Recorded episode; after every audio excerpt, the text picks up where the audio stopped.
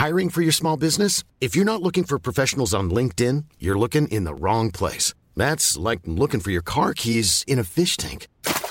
LinkedIn helps you hire professionals you can't find anywhere else, even those who aren't actively searching for a new job but might be open to the perfect role. In a given month, over 70% of LinkedIn users don't even visit other leading job sites. So start looking in the right place. With LinkedIn, you can hire professionals like a professional. Post your free job on linkedin.com slash people today. This episode of the Cult Pop Show podcast was brought to you by our Patreon. If you want to tell us which films we should watch, get up to two extra exclusive podcasts a month, give us something to talk about in the post-credit scene at the end of each episode, or join us for our monthly movie club Zoom call where we discuss a film together, then please consider joining the cult and donating at www.patreon.com slash cultpopshow. Good morning.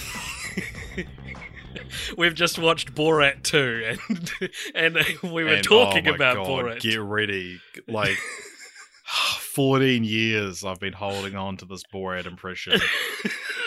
and now it's released upon the world once again. we were we were talking about Borat 2 before we started recording and then it was like, "All right, time to talk about Halloween Town." And I started recording and it's like I kind of want to keep talking about Borat too, but all right, look, we can we can hold that off for another podcast maybe Mm. Yeah. because this that's not what the people are here for. Mm. What are the people here for, Richard? Uh, the people are here are here to hear us talk about Borat. Nat. Ah. I was saying before about the great the the great thing about Borat, and I think part of the longevity of it is that you can't do a bad impression because a bad impression is still really funny, and like Mm. like Borat already is a bad impression, Mm, very good point. and so th- there's no Borat impression you can do that's would be considered a bad impression. it's just all it's always funny. All Borat impressions are equal. Yeah. Uh, no, but we are here to talk about Halloween Town. This is a film franchise fortnight. So if you're joining us for the first time, uh, this is a series. We don't normally talk about Borat at the start, um, but we watch a different film franchise every two weeks, uh, sometimes randomly chosen, and sometimes uh, chosen by our Patreon, where if you donate $1 a month, you can uh, suggest franchises for us to to watch. Um, but yeah, this was chosen randomly. We had a smaller list um, of like just just spooky related franchises. I was going to say horror franchises, but then you'd be like, why are they watching Halloween Town? And Blade. this is the least spooky Spooktober we've done. I- it's great. I, I I prefer doing things that are like tangentially related I do um, than just doing you know some. Li- Like I mean, it's I, I do like doing those big horror franchises, but if it was like every October, we, we like and we only do them then. Um, well, we don't do we? We just Yeah. restrict it. To, it's less a, it's less a restriction on the rest of the year and more a restriction on October. Yeah. Um but yeah, we Halloween Town was was randomly chosen from that list, uh, which is yeah. I mean, you know, I don't. I was padding for time as you got your coffee from behind you. Um, Okay, so I was sitting at my desk and I was like, I can smell my coffee, but where did I put it? Yeah. and then I was like, and so I was like, all right, I'll just leave and go get it. Um, and Richard and I was like, "It's behind you," and you're like, "Here," and I'm like, "No." All right, I'm in a giggly mood, which is good. It's good to be in a giggly mood, Richard. Yeah. It is good, especially for a podcast that requires you to be silly and entertaining. I just clicked out of the wrong thing. Whenever we have people guest star on the podcast, we're like, "You have to be silly and entertaining." If and they go, you know what? That's too much. That's too big of an ask. Every time they've all said that. Oh fuck! I clicked out of the wrong thing. I'm, an, I'm a shambles today, Richard. Oh my god, you've been like AJ. when it's been almost four years. No, it's been over four years. We've been doing this podcast now, and I would have thought that you would have been able to keep your silliness in check. Yeah. obviously, you're obviously a little bit of silliness is required, but shutting out of the wrong thing, Yeah. you, I, you went too far. Do you know I hadn't shut out of it? I'd opened it in another window and didn't see the window, and then I opened it in the first window, and then it was like there are two people on this document, and I was like, "What? Oh, it's me." Wow. All right, the Halloween franchise. The sorry, Oh, fuck. AJ, fucking hell, God. the Go, Halloween. take a sip of your coffee, caffeinate All right, yourself. sorry, sorry. You- You're obviously sleep deprived. A you and I were still out. messaging at like three in the morning. Um, a flatmate moved out this morning and left at about 8 a.m. and brought a two year old child in to help them do it. So I was How much Um, fucking help are they going to be? not none actually. They actually bring a new challenge, a new fun challenge to moving out. It's like the Um, physical challenge on. Um, well, it's like you can move out with the added. It's a double Mm. Dare 2000 reference. Yeah. I don't know if that was very clear. It's good. So it's quite a leap to expect you to make. Well, speaking of Nickelodeon, um, let's change channels from channel 41 to channel 40 on Sky New Zealand television to get to Disney Channel. I think. I, I, I, think. th- I, from memory, it would have been Nickelodeon would have been 42 because I think Cartoon Network was in between the two. yes, but I said okay, so I got Nickelodeon wrong, but I got Disney Channel wrong. I mean, Yeah. right. Okay, so Disney Channel. We're on Disney Channel. It's 1998, and we're watching um, the Halloween Town franchise, which I know the sequels don't come out for years to come. Let's leave the metaphor behind and talk about this. So, Mm. and also, you wouldn't be allowed to because of the the anti kind of the, the the pagan rituals. oh, I actually had seen Halloween Town one before. Oh, but let's get to that later. The Halloween Town franchise is a series of four Disney Channel original movies, or what else do we call them? DComs, uh, which focus on the adventures of Marnie Piper, her younger brother Dylan, her younger sister Sophie, her mother Gwen, and her grandmother Aggie Cromwell. Marnie discovers upon her 13th Halloween that she and the rest of the women in her family are witches hailing from the titular magical dimension of Halloween Town, which Marnie and her family visit and save from the brink of cataclysm throughout the series. Uh, the Halloween Town series spanned 1998 to 2006 and consisted of Halloween Town, Halloween Town 2, Kalabar's Revenge, Halloween Town High, and Return to Halloween Town. The series stars almost nobody notable or famous except for Debbie Reynolds as Aggie, which kind of bums me out because the only thing I know about her is that she's Carrie Fisher's mum and that she died after Carrie Fisher died, like a day later. And that was really sad. That's one of the saddest things that's ever happened. it was literally the following day. Yeah, that was so sad. And I didn't actually realize that's who Debbie Reynolds was till I was researching. And I was like, oh! so, Yeah, she's Starting um, on a bummer. Singing in the Rain as well. Mm. Was her like Mm. she's done quite a few. Big Yeah. uh, big boys. Big boys. So, Halloween Town 1998 was directed by Dwayne Dunham, who is also the director of Homeward Bound, uh, The Little Giants, and several other DCOMs like The 13th Year and Double Teamed, which is the name of a child's movie. I think it's about- I think it's about like lacrosse or something. Um, let us know in the the comments of this Did you also know what um what else Dwayne Dunham is is known for? Well, tell me. Uh, he's like assistant editor on uh, Apocalypse Now, Star Wars. uh, he edited Return of the Jedi and Blue Velvet, um, Wow. and Fright what a Night storied Part Two. career. Um, yeah, he's apparently known for his work with um, David Lynch and um, George Lucas, um, editing both Return of the Jedi and Blue Velvet, and he won a Primetime Emmy Award, Emmy Award for uh, editing two episodes of. Um, uh, oh, sorry, he edited two episodes of Twin Peaks, but he won a Primetime Emmy for um, uh, directing an episode. I did actually see that, but I didn't write it down because I just forgot. Um, but yes, very interesting edited all directors for all Return. Four all four films here. Um, so that's Wow. Dwayne Dunham, who uh, and like make no mistake, Halloween Town shares almost no connective DNA with Twin Peaks or Star or Wars. Return of the. Jedi. Um, but what do you think it has on Rotten Tomatoes? uh, Forty-eight. It actually has 80% on Rotten Tomatoes, which is maybe the highest I've seen a movie this bad get. Is it from just five reviews? Yes, it's from five reviews. It is, but that's still Is it actually? that's still its legacy. Oh, well. You know, that's still what's written on record. yeah, right? yeah.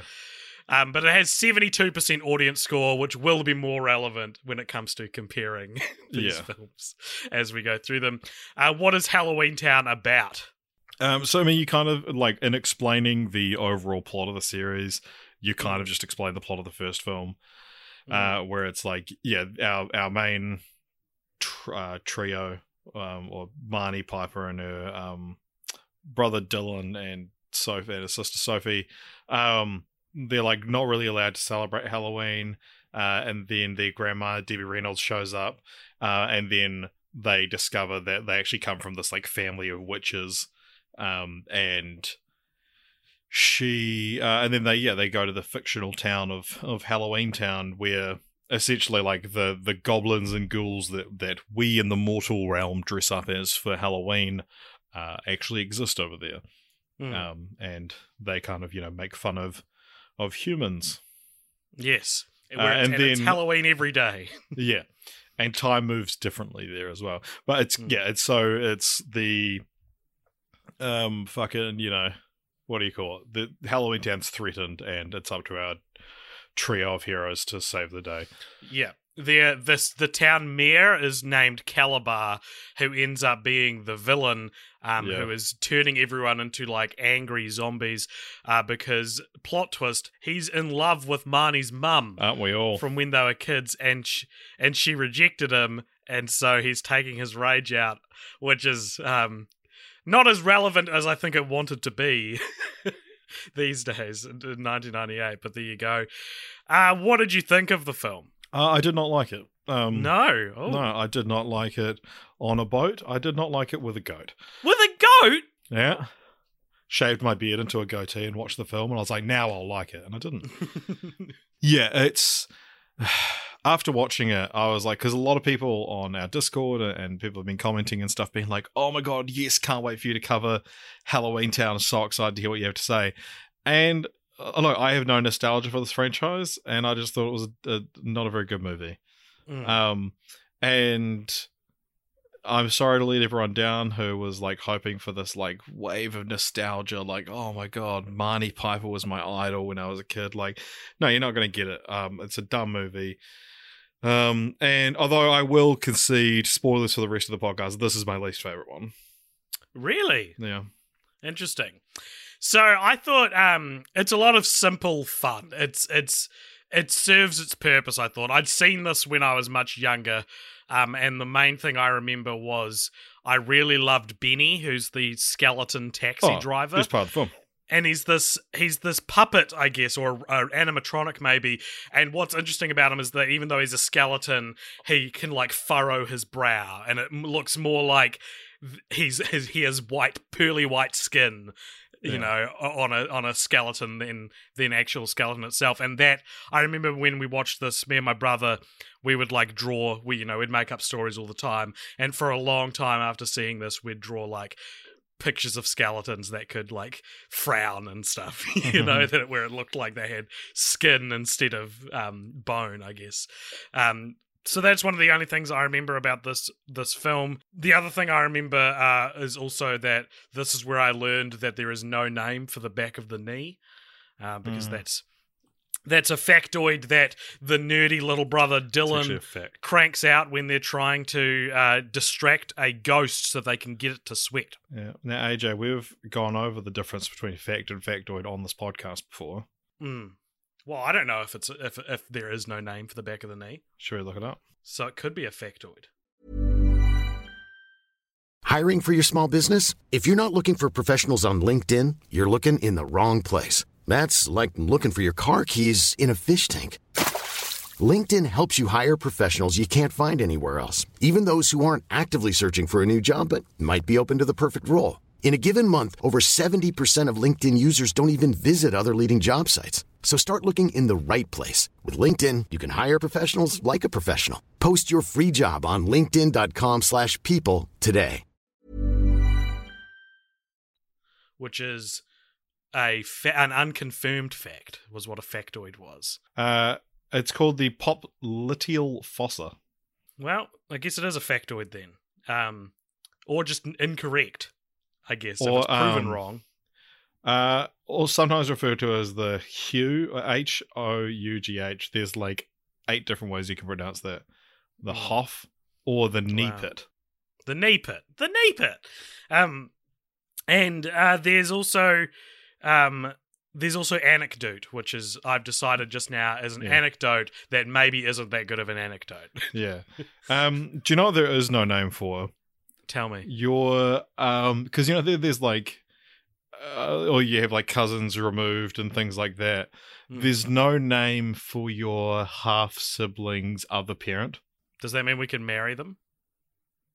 Yeah, well, you're not related, related by blood. Hell yeah. So if if if you if you share one parent, like if you if you and another person have the same dad but different mums, you you there's no word for your relationship between you and the other mum.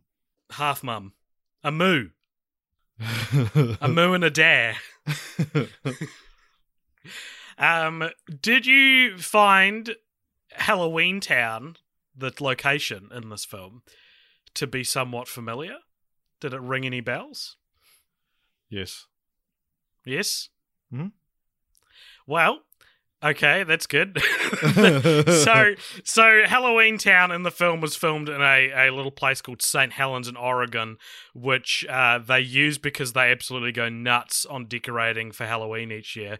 But it's also been used as a shooting location for another film that we've covered on this podcast. So that's pretty cool. Yeah, that'll be why it was familiar to me.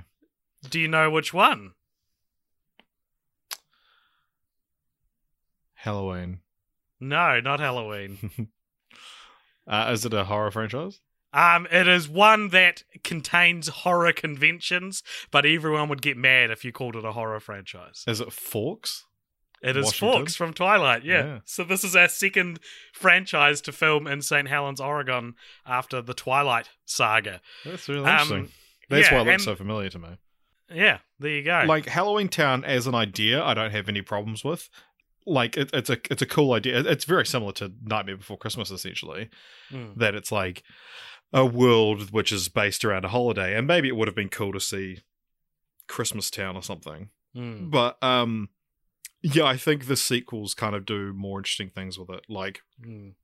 the first one feels a bit arrogant in the sense that it's like, yeah, it's Halloween Town. Like, pff. like we Yeah, don't need and, to do anything it's, with it. It's one of those things where it's like, I'm not really told in the world of the film that these aren't just people in costumes. Like you kind of are a little bit. Yeah. but it's it, they don't look good enough that like like they get tr- transport. It's not that they don't see magic happen; it's that they get transported to Halloween Town and they're like, "Oh my god, it's a pumpkin head! Oh my god, it's a goblin!" And it's like if I saw them in real life, I'd just be like, "It's a man in a pumpkin head suit. yeah. It's a man in a goblin suit." Um, and it's not until later that they see like transparent ghosts and and things like that. Um, but before we get into uh, Halloween Town 2, Richard, actually, one other thing I wanted to talk about is the um the version of this on Disney Plus.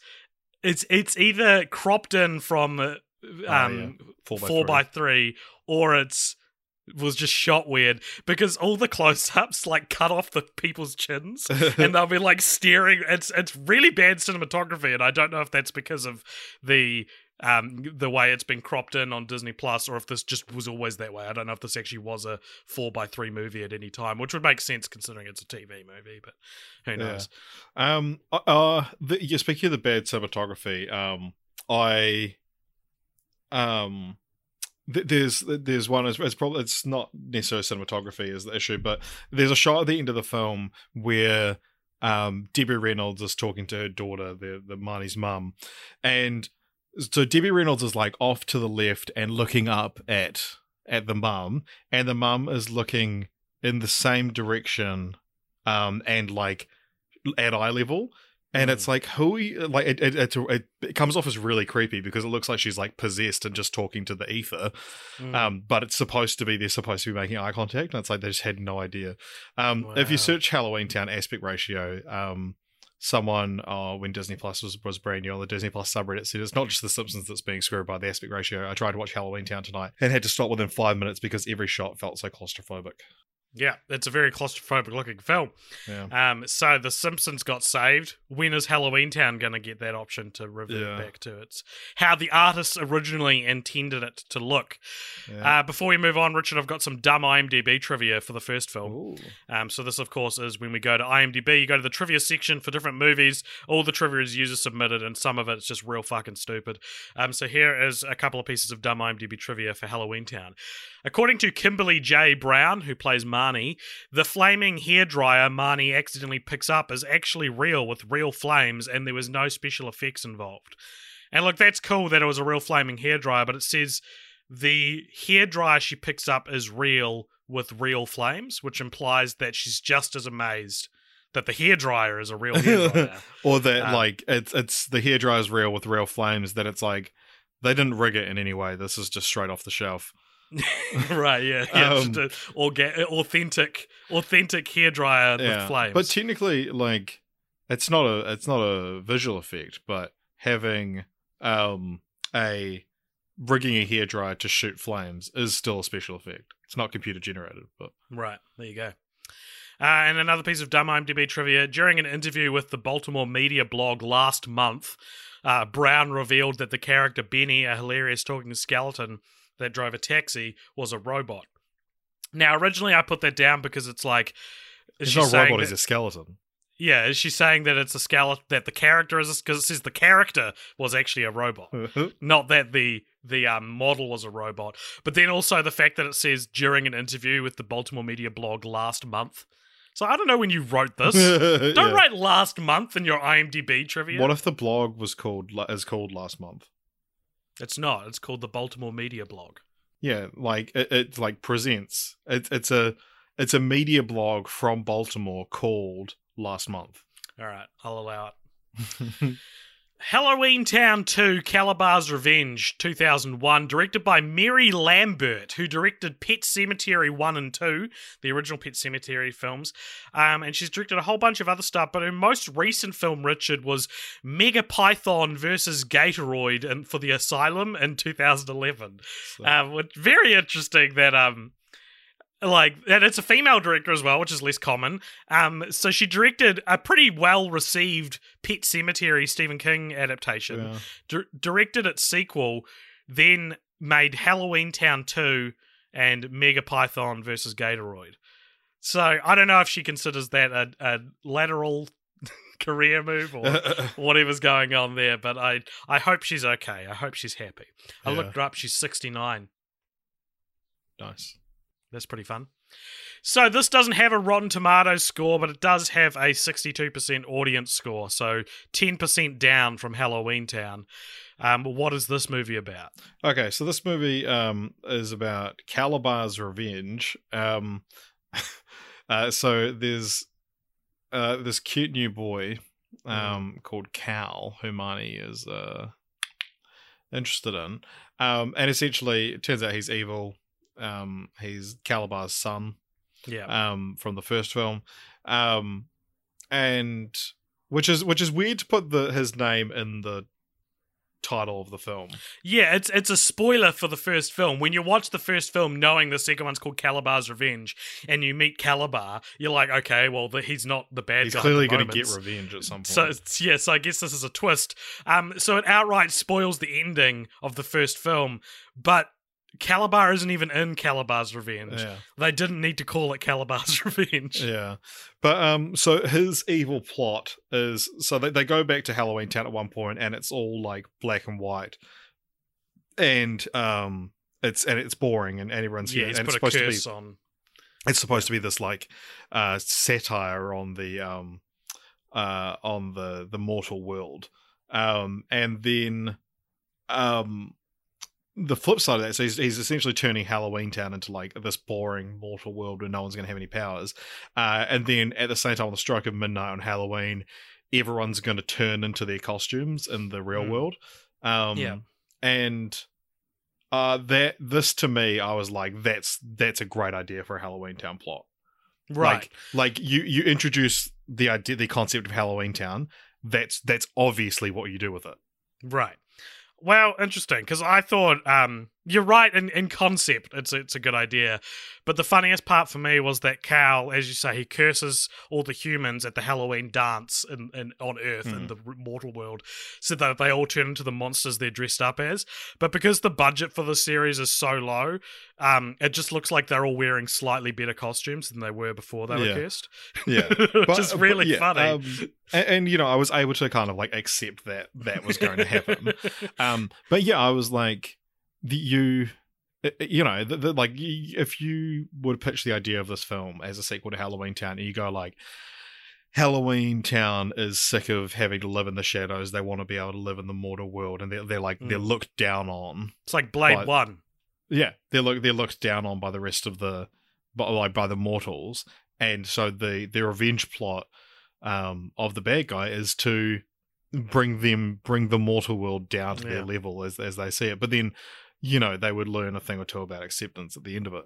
Mm. Um, yeah, I I I I I thought this was a step up from the first one, while still not very good. I like I really really liked the idea of it. Um, I- and I guess enough- so. That was enough to get some goodwill from me. as a as a 27 year old man the first film was about how long i'm willing to give this concept though so like this one if i'd watched this one first maybe i'd agree but because by the end of the first one i was like i'm i'm I'm over this. I don't know if I was able to give it the same goodwill. I did note though that I thought it was pretty good sequeling that it's like Marnie is trying to now save Halloween Town from this curse of them becoming all grey and stuff. So that that's cool. Yeah, like Um, it, it, on on paper, it does a lot of things right. Yeah. Like Yes, the, the, the sequeling, uh, the titling is, is stupid, but yeah, it's it's you've got she has a sense of sense of ownership, and she's like kind of heralded as like a bit of a hero in Halloween Town at this point. Yeah. Um, and yeah, I yeah, Um, did you like how Dylan uh, really quickly ditches his culturally appropriating sombrero before he turns into a real Mexican? Um, and for Sophie, Sophie for some reason is is dressed as a real cowboy, but doesn't change when everyone else changes. I wow, wonder why that is. That because she's a witch, but she's but already a Gwen, cowboy. Gwen's a witch and she still changed. Well, anyway, I hadn't seen this film before, um, and there's this really long scene where they're just like in a in some guy's room, and he's sorting socks, and this is this is someone who's been cursed to be grey instead of this goblin Mm. character they were, and it involves time travel, and there's a whole bunch of stuff that happens. There's a the big part of this movie is that they work out that the magic word to turn everyone back from grey to normal is to say Trapper. um trapper which is apart backwards and i was like what is what what are you talking about where is this coming from i thought that was very strange it didn't feel like it had any like um reason to be apart backwards like yeah, the like word how, apart like was that not movie Enola Holmes. r- what happens in that Well, her name is Alone backwards. I haven't seen the movie, but apparently that's Ah. a part of it. it's part of it. Okay, interesting. But yeah, like what why if it was like something like um I don't know, color, the word color backwards, then it's like right because it brings color back to them. Yeah. What's color backwards? Rolock? Rolock. Um Rolock's dope. It should have been Rolock. but yeah, it's trapper because that's a part backwards. But what what significance to the spell does the word apart have? Um, I'm uh, asking you, Richard. Oh God, Oh, it's been so long since I wrote it. Um, Uh, do you what? Do you have any other observations or things you want to talk about with this film? um, I think it's pretty cute that uh, at the moment, um, 19 years after this film came out, that the actress who plays Marnie is dating the actor who played Cal. Yeah, she has a few love interests over the course of the four films, and the one she's actually with is like the one who's like irrevocably evil by the end of the film. um, dumb IMDb trivia. Apparently, according to IMDb, this film had a much darker tone than the rest of the series.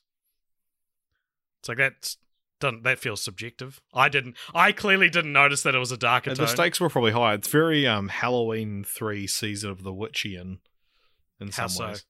Uh, like the masks being bonded to your face. Mm. Right. That's true. Um, and some dumb IMDb trivia for the next film, Halloween Town High. Uh, as the previous installment received criticism about being too dark in tone, this one was made to be more family friendly. Which is like I didn't pick up on any of the stuff. I didn't pick up that Halloween Town 2 was darker, nor that Halloween Town High was more family friendly. But Halloween Town High came out in 2004 and was directed by Mark A. Z. Dippe. Mark Crazy. um, and he directed the 1997 Spawn film. Um, Oh, yeah. He also directed Frankenfish, which I think is another Asylum film, uh, plus three, count 'em, three Garfield movies. and he also directed The Reef, High Tide. the, the Reef 2, sorry. High Oh. Tide. Do you know about The Reef? Uh, Like the- yeah, I do, yeah. It's not it's not so much like the Pepsi version of Finding Nemo as it is the Pepsi version of Shark Tale. Yeah, because the film's actually the film it's a sequel to is actually called Shark Bait. really? Yeah. That's funny.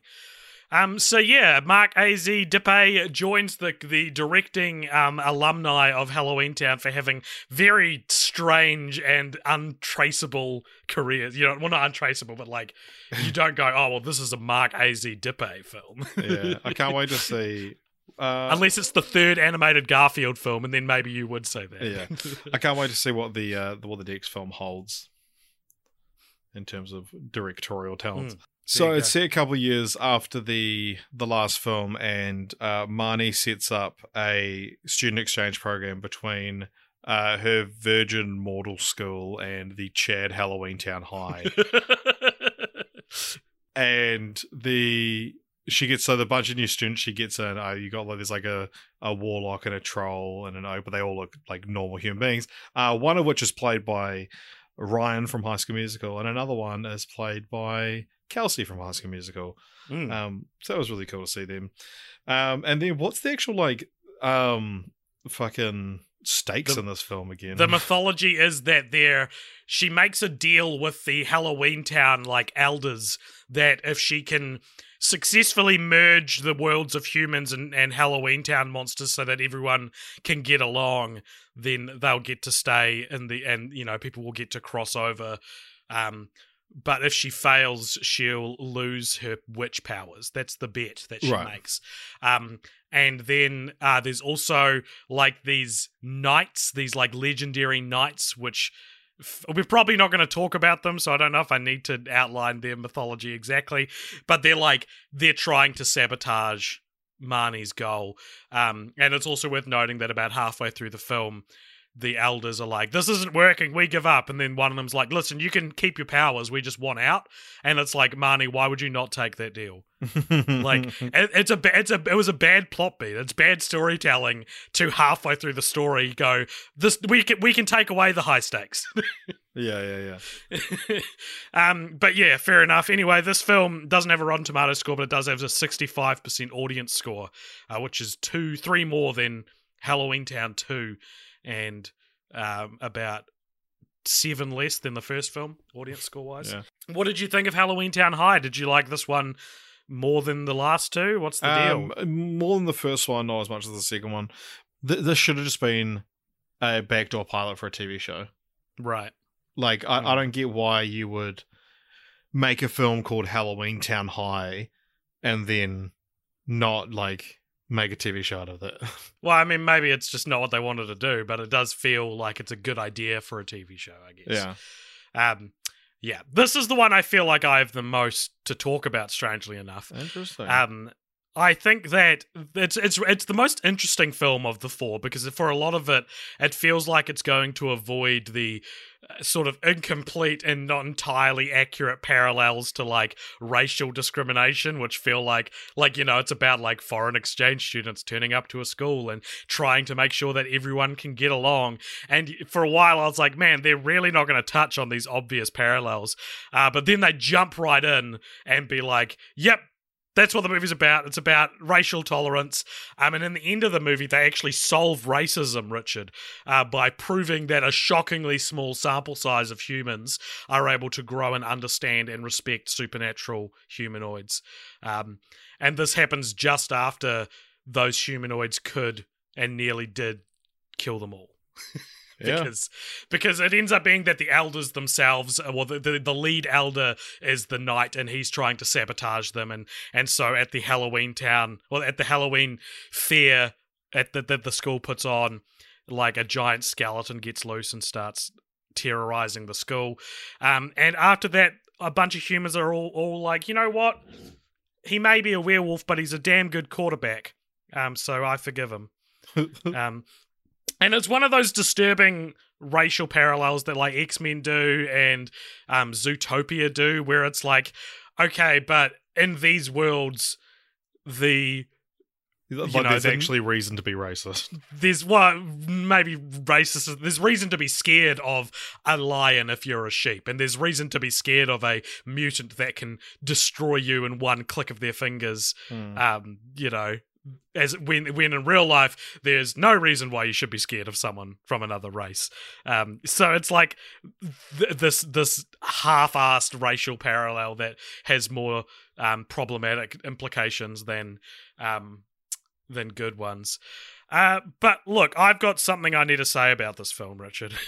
Okay. something else. I don't want to say that i particularly liked any of these films right yeah. um, but at the very least, I felt this weird satisfaction of seeing Marnie's story develop this way, right? Like, it feels like a weirdly um, organic character arc across the first three films. She goes from a nobody to a witch, and then she saves Halloween Town, and now she's a, a- an ambassador for Halloween Town, right? Um, and it's good sequeling because we're seeing a character develop and slowly take control of what of you know the, the the kind of crux of the film. And rarely do we see a third film in a series which has a character arc continue this well. Yeah. Um, Halloween Town, Richard, should have been used as a blueprint for Finn in Star Wars. right? Because it's a hmm. nobody who becomes part of a community, saves that community, and then becomes an activist for that community. right? so so a lot of people were pointing out one of the biggest problems with the rise of Skywalker is that Finn doesn't do anything, whereas almost immediately people were like, obviously Finn and the rise of Skywalker should have led a stormtrooper coup d'etat. yeah, but instead right? he's like he's shooting his, his stormtroopers down and going, "Woo!" Yeah, we, you know, because he's he's a dissenting stormtrooper. Hmm. Then in the second one, and and the Last Jedi, he's it's sort of his story arc is sort of like he learns that there's a bigger world than just him escaping. You know, like he learns that that how how much war is is destroying the galaxy, and then the natural progression from that should be he then leads a stormtrooper rebellion, but that doesn't happen. But that does happen in in Halloween Town with with Marnie, right? Do you agree? Yeah. It's like she becomes a witch, Yeah. then she saves the town that she's now, you know, been adopted by, and then she becomes someone who's who's an activist for that. Yeah, people well, as far as like third parts go, I probably prefer this to Rise of Skywalker. Well, it's it's like, and you- well, Rise of Skywalker is a, a weird example because it's just a bad movie anyway. But like the this these are not good movies. But if you can look at the the the art of sequeling separate from the quality of the movie, the first three are pretty good sequels. Like they're, they're pretty, you know, pretty good character progression. And maybe it's because there's so much TV show DNA in them that it's Hmm. just like they're basically just episodes of a TV show, which you know tend to be more prepared to grow characters Yeah. and change Um, characters. Also, as well, it's um uh, some randomly placed useless statistics. tell this me, uh, this is our second franchise to um use uh, for a sequel titling scheme to use the name of the franchise and then make it into like an educational institute after Mm. Monsters University. wow, there you go, and it is essentially Monsters University. Um, Hmm. I've written down. Oh, I should have looked this up again. There's, I wrote there's a really funny scene, and then I wrote next to it, "Look this up before you talk about it on pod." Uh, right next to it. But it's when they're. I'll try figure it out because I couldn't remember when I wrote it down. But they're in like the mall, and they're in disguise, and some human bullies like stand up to them because they they see like a Halloween merch store, and Yeah. they're like, "Oh, they're just making fun of us. They just, they, you know, they think we're scary and this sort of thing."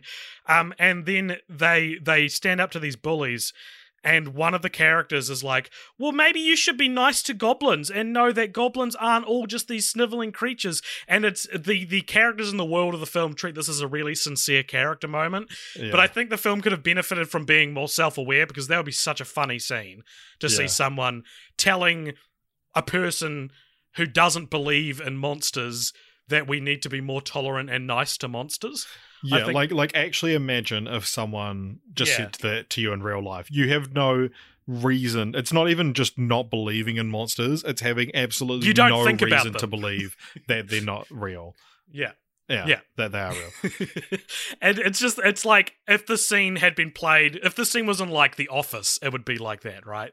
Like it'd be like someone this earnest defense of this creature that you've never thought about even being real since you were like a little baby. Yeah, so i thought that could have been funny but unfortunately uh, it wasn't funny. Um so there you go. Do they do they even go to halloween town in this one uh, I think we see it at some point, surely. I wonder if that's why the fourth one was Return to Halloween Town because Right? Yeah, yeah. we don't actually see them go to Halloween Town in this. Um, do you have any more thoughts on Halloween Town High? Uh, no. No, God, we're fucking Well- powering through this. This is what? What is this? 2016? it's because they're decoms, dude. What else Yeah. do we have to say about them? All right, so Return to Halloween Town 2006, directed by David Jackson. Mm-hmm. It has no Rotten Tomatoes score, but it does have a 62% And does David score. Jackson not have a hilarious career? he has a career, but it's not very funny. I didn't recognize anything he'd done. Um, and so, but he still has a lot of stuff. So I guess that's that plays into it. But as well, Return to Halloween Town, you know, is, is very much the um the black sheep of the four. I think. Yeah, it's the uh, the David Jackson of. It's the David Jackson of the Halloween Town series. Uh, what is Return to Halloween Town about? Um, so a new and improved Marnie um decides to she's recast in this film. Um, whether or not she's improved is is up is in the eye of the beholder. Um, so yeah, in this film it's all about um, she's now going to the Halloween Town University.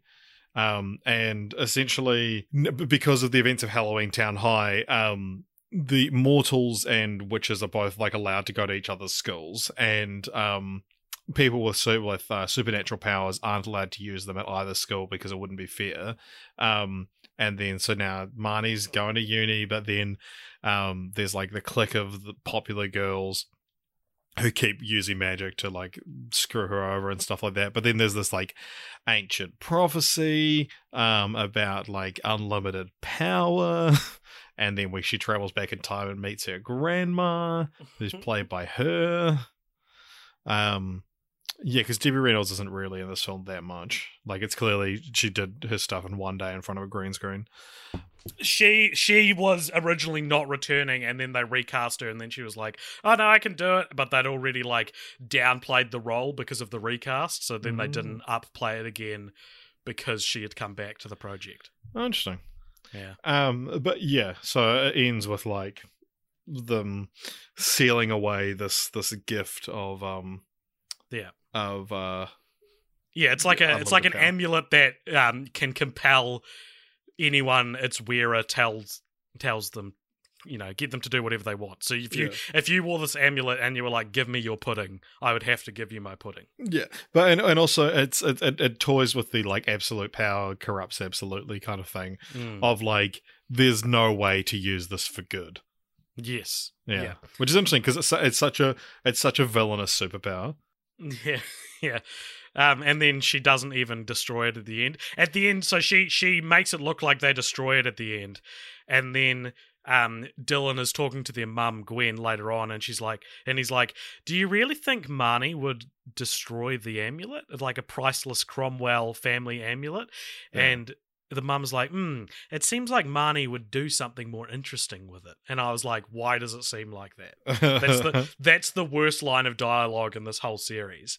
And the lady who plays Gwen um, was probably one of the better actresses in the series, and she really sells it. But I was just like, it feels like it was like, and knowing Marnie, she would do something more interesting with it. Hmm. It's like I have no reason to believe Marnie would do something more interesting with it. She would just destroy it. What are you talking about? But anyway, she hides it in a book that Dylan finds in the last scene, and then he puts it away in a bookshelf. And it's like, okay, well that well, that's clearly setting up a sequel. yeah, where's my Halloween Town 5?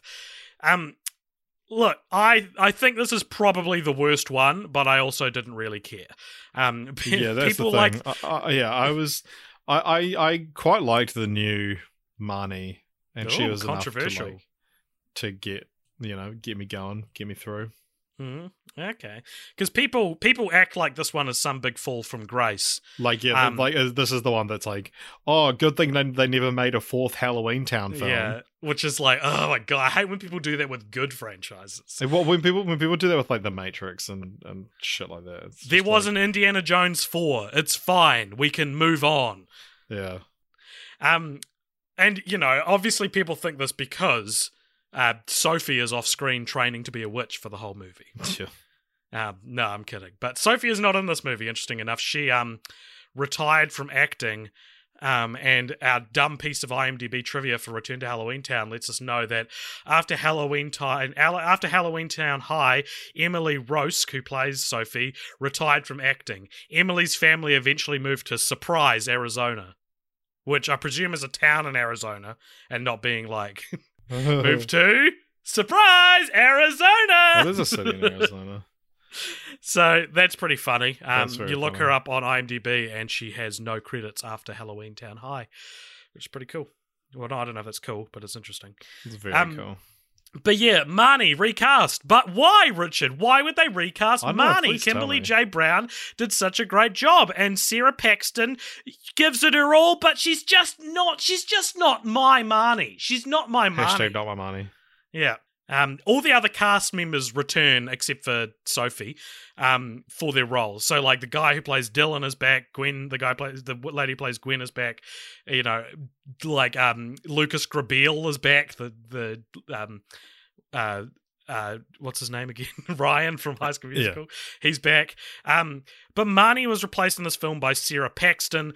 Early reports of of like why this happened. There was a rumor that Brown was filming a movie called Big Bad Wolf, uh, but apparently this just isn't true. Like the the productions did not cross over. Um, and so that's not really the reason why she wasn't asked to come back. Um, some people on the Discord, uh, on our Cult Popture Discord, they were saying that it was uh, because she was recast because the actress had gained some weight. But I couldn't really find this reported anywhere. I, I had to actually Google recast Marnie actress gained weight Halloween Town to find anything. And even then, it was just like a comment on a forum. Right. Um, so, as far as I know, there is just no unt- there's no told reason why she was Yeah, recast. Apparently, she was never told. There's an interview with her where she says she Yeah, never yeah. found out. But um, if you go on Kimberly J Brown's IMDb page, you know how like on the the side it has user lists, and it will tell you like lists that users have made that um feature either that actor or that film. Mhm. Um, the top one that she is in is a list called actresses who need to go nude. Um, where she ranks number 29. um, Demi Lovato is number one. uh, if you're wow, that is a relic from a different time. Um, so this was made in the list was made in 2014, which she was just coming off the back of. I guess she's in Low Winter Sun, um, and that was in 2013. Um, but yeah, that's interesting. Do you want to know who else is on the list? Who else? Uh, Emma Watson, Jennifer Lawrence, Shailene Woodley, Kaley Cuoco, Chloe Bridges, Jennifer Aniston, Lauren Graham, Emma Stone, Miranda Cosgrove, Jennette McCurdy, Anna Popplewell, Georgie Henley, Mila Kunis, Ashley Tisdale, Selena Gomez, Karen Gillan, Billie Piper. Billie Piper's done a lot of nude scenes. Um, yeah, I was gonna say I've it got says like great. she's she's not a, a Billie Piper actress, Secret Diary of a Call Girl. Like, um, I've got some great news for some of the people. Yeah. on that, on that Stacey. Farber, Bridgit Mendler, Rachel McAdams, Jennifer Garner, Tina Fey, Amy Poehler, Christine Applegate, Jill Tina Fey State, and Amy Poehler. They're Melissa like, Joan Hart, Taylor ah, Spreitler. this is this is just Freema every female actress. Yeah. Well, they clearly have a type. They clearly there's there's shows that you can clearly tell that they're into. I like I like Tina Fey and Amy Poehler, Look, I Um, know I like Naked Woman as much as Nick. and and I like Naked Woman, but Tina Fey and Amy Poehler aren't the aren't the kind of actress that I'm like really They- they need, in all caps, to go nude. exactly. Like no one needs to unless it's right for the film, you know, whatever they want to do. But I I would never have thought that people were clamoring for an Amy Poehler nude scene. Um not that she's ugly either, but Anyway, what a fun little hole I dug myself.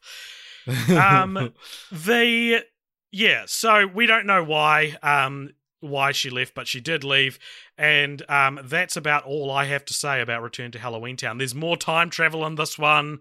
Um, there's um um yep there's there's very there's not as much fantastical elements i i tried to take a r- really funny photos for the our instagram yeah. um of all four films and the fourth one i real struggled with because just there's no like wacky monsters like like Oh, there's the, there's the snot troll.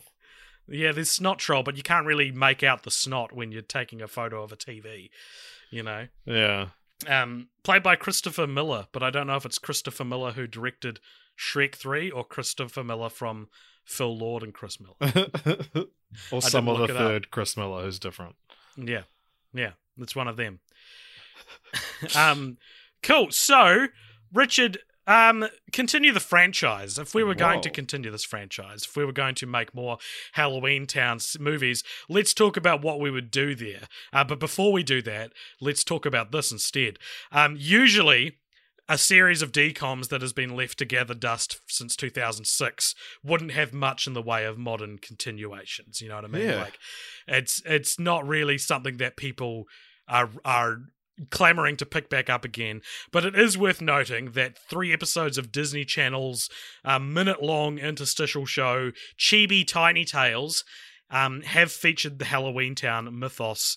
Uh, the first being a minute long retelling of the first film, animated in a chibi art style. You know, chibi, where it's like big heads on cartoon oh, bodies. yeah, yeah, yeah, yeah. Yeah, yeah.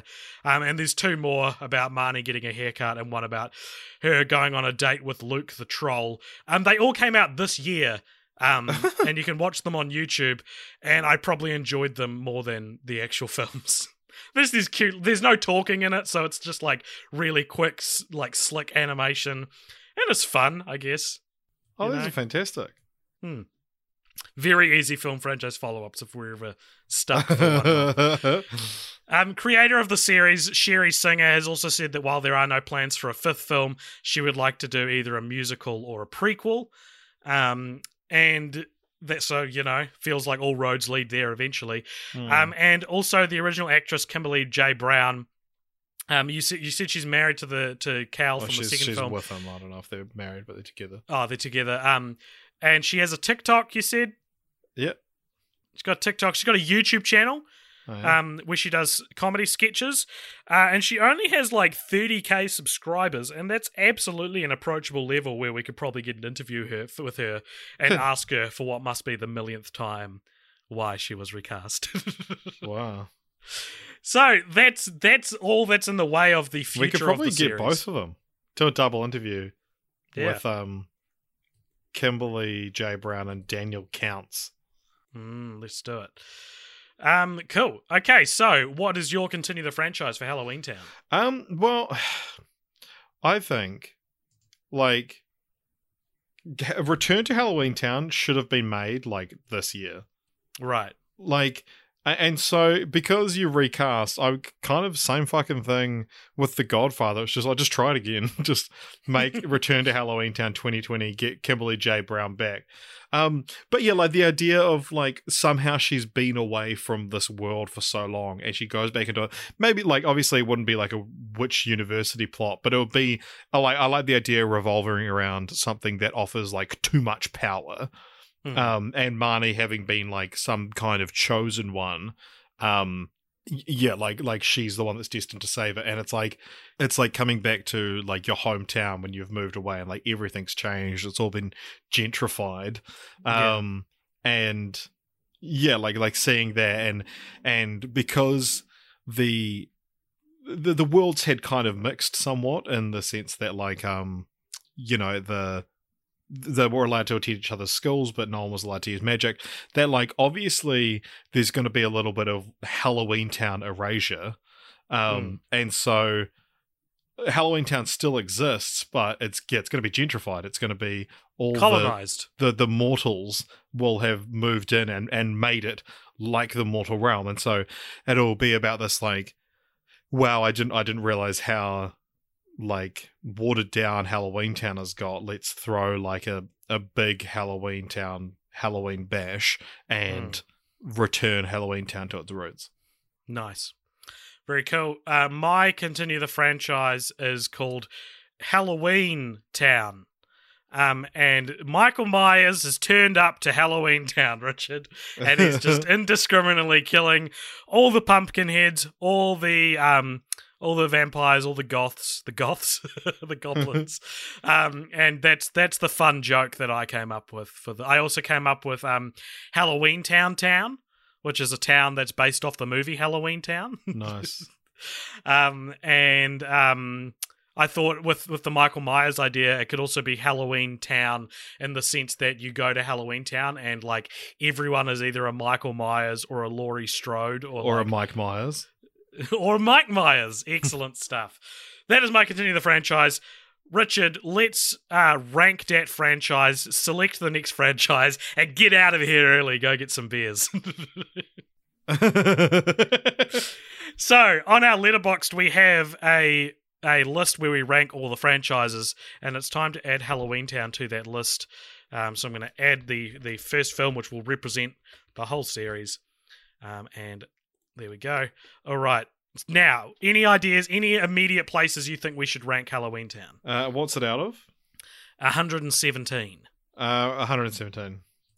You reckon it's worse than Dungeons and Dragons? No, it was not at all. Um, let me just pull up the ranking. It's definitely going down the bottom somewhere. All right. I'm thinking around the Big Fat Liar Bring It On 300 area. Oh yeah. What do you think? That's Uh, 106 to 109 or 108. Um, phew, looking at the yeah, yeah, yeah. Um, although looking at like what's uh, like around a hundred, there's a few ones like Bad Moms and Boondock Saints that it's like I might like these more than those. Nah, they're way more accessible and way more like palatable though. Like Bad Mums is like I would happily sit in a room with Bad Mums on the TV, whereas Right, I wouldn't right. do that. Well, I would love to Halloween watch Halloween Town with someone who grew up with it. Right. Um, yeah, let's put that- it between a Cinderella story and Cats and Dogs. Okay, so that's 103 then. Yeah. All right, so the 103rd best franchise we've watched, um, which is which is a very generous of way of saying it's like what the 15th worst fun one we've launched. um, cool. So there it is. You can check that out on our letterbox. There's a, there'll be a link to that in the show notes, as there always is. But I don't know if I've ever actually acknowledged that. Uh, and Richard, if we go to our Patreon, this is a very confusing um, poll this week. So every second franchise we do um, is voted on by our patrons. Um, but this this got a bit complicated um, because we put up the poll and then we were like, oh wait, this will be for Halloween. This was a month ago, and so we put that poll on hold and put up another poll for a spooky franchise, which is how we got Blade. Um, and so the old uh, poll, we closed it um, and we suggested we we took our suggestion from that, which is the one I think we're going to go with. But if you go and look at it now, the winning result is now not the winning result. we can just delete the poll. No one can. No one can fact check us. um, and so we control gonna- the media. So we're doing. Um, what do you think the next? You know what it is. What's the next franchise we're doing? Do you want to give me a clue? Um, it starts with the word ocean. Uh, Ocean Eyes by Billie Eilish. It's Ocean Eyes by Billie Eilish. The first time we're doing a song for Film. Fortnights. uh, Very good. We're doing the Oceans series, which consists of Oceans 11, uh, Oceans 11, Oceans 12, Oceans 13, and I know what you're thinking. Ocean's 8. Um, and so that is what we're going to be doing the next franchise, um, which will mean that the franchise we do after that one, Richard, the first film will be our 500th film that we've watched for Film Franchise Fortnights. And I think that's pretty special. Yeah, and so we're currently deciding because it'll be one that's randomly chosen. It won't be a Patreon suggestion. Um, we're trying currently trying to decide like, do we make it something real funny, or do we go for like a good one, or do we just like do it randomly and hope for the best? So, I guess hmm. tune in next fortnight to hear what we ended up doing. The decision we made. Yeah, and hey, if you want to, if you want to add your two cents to this idea, you can actually get on the Discord. That's the best way to contact us.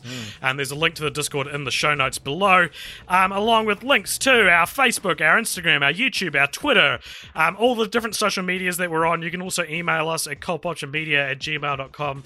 And you can, uh, if you feel like you like this show enough to give us money, you can donate at patreon.com slash cultpopture. But Richard, I think that's that's the end of the show. That's the end of Halloween. That's the end of Halloween month for Film Franchise Fortnights. Yep. For the Cult Popture podcast. Spooktober is over. It's time to return to the land of the living. Um, and as we do, let's listen as this music fades out into our ob- obligatory post-credit scene at the end of each episode. Richard, any more final thoughts on Halloween Town before we No, close stop out? asking me that. Okay, I'm sorry.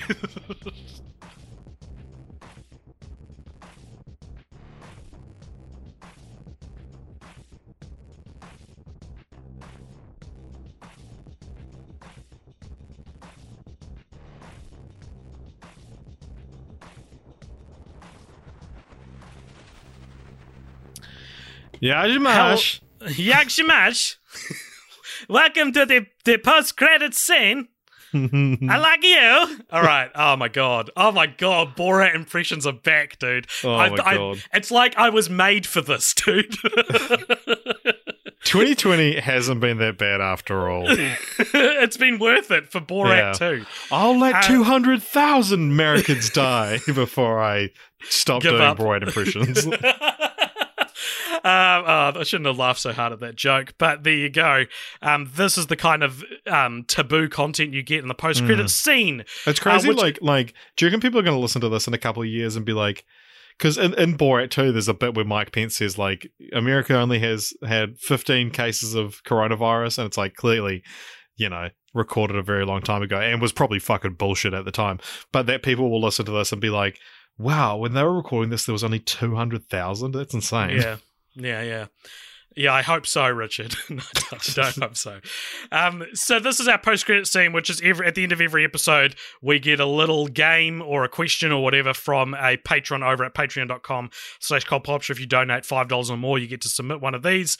Um, and this question today comes to us from Brent Taylor, who asks the question, would you rather, quote, make it big, unquote, with popture or something more traditional like sell a film, script, directing, become the new Zac Efron? Um, I would What, do what an appropriate anything. question after doing a, another DCOM that is Yeah. a high school musical. Uh, if I could become the next Zac Efron, God, I would give anything. um, just like even not even to get famous, just to be that fucking hot Mm. and have that body. Um, Mm.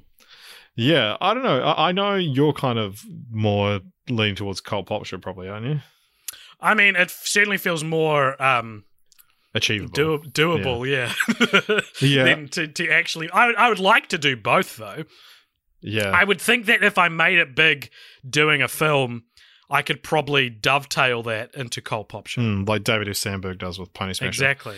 Exactly. Um, yeah, I think I I think I would rather something more traditional, um, film scripts, directing, and and whatnot. But then I don't know. There's there's a very kind of there- there's a um an intimacy to to the making it big with cult pop. Sure, it feels like where Mm. you know if we were like fucking huge biggest like that like if the discord like half of all of hu- all of the human race was on the discord um it would it's still like a oh yeah i get to interact with these people whereas i feel like you know if you become a famous director that's kind of like you lose that a bit And when you're a film critic, as Cult Popture, you know, I guess is, um, it's like a lot less um, stressful it's like you can make fun of people and you can you can be honest. Whereas like, you know, how many celebrities have you seen have to like lie through their teeth about whether or not they liked a movie that they clearly didn't like, you know? Like Mm. I feel like so much of my character is based in